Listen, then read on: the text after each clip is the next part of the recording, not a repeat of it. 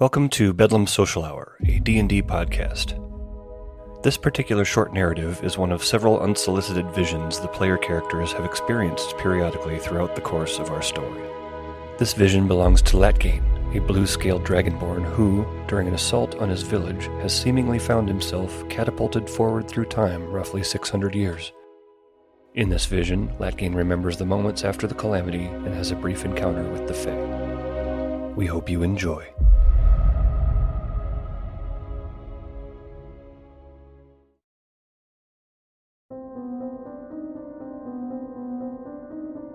Exhaustion overwhelms you. Your knees buckle, and your death grip on the staff thrust into the ground before you is the only reason you don't pitch forward onto the ground. You're not completely sure what you did, but the immediate threat seems to have subsided. This is Rakthilin, yet not. It's almost as if the riverbanks expanded. Where you knew the border of the desert and the river to exist is now overgrown and lush. You look toward the temple. The once unassuming yet important ziggurat shaped structure is now but a pile of stones. You continue to try to get your bearings, and you turn and you realize that you aren't alone. You see the Ebon Rage you were engaged with only moments ago sprawled out on the ground. He meets your gaze with a wild eyed look. He rises, not taking his eyes off you. He gains his feet and takes a few tentative steps backwards, away from you before turning and breaking into a full run. A bit of you is relieved that the encounter didn't escalate into anything violent. You're not sure you would have been up to it. The threat having removed itself, you feel it is safe to take another look around. You hadn't previously noticed, but a strange mist has begun to move in and is now prevalent enough to catch your attention due to the fact that it's a weather phenomenon that you've never experienced here.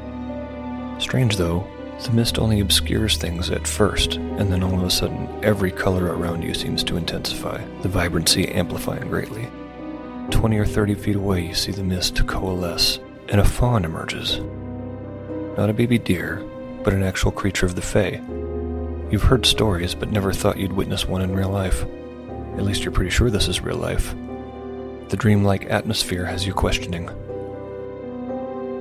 Her gracefulness surprises you. You're not sure what you expected, but her lithe, goat like legs do not hamper her agility in the least.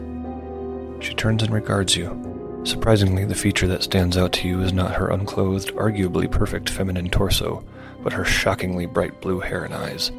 They match in hue perfectly, and their vibrancy only serves to intensify your gaze. You're quite certain that this is the most beautiful creature you've ever laid eyes on.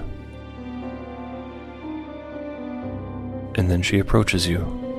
You remain transfixed as she glides over to you, stopping in front of you just inside your personal space.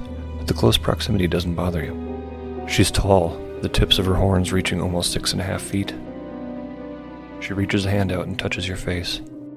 You're a long way from home, Bluescale. Might I suggest north to regain yourself? And with that, she leans down and kisses you gently on the mouth. The feeling is electric. It's something you'll never forget. She gives you a warm smile and then turns and walks away. You watch her depart, and once she's moved off a distance, the mist begins to swirl together once more. She looks over her shoulder at you, giving you a last coy look, and then disappears into the mist. And with that, a breeze picks up and moves the odd mist on. The intensity of the colors fade back to normal, and you find yourself alone once more. You confusedly ponder what you experienced, and after a moment you decide that the dwarven settlement of Killadur might offer some clarity, and then you set out northward.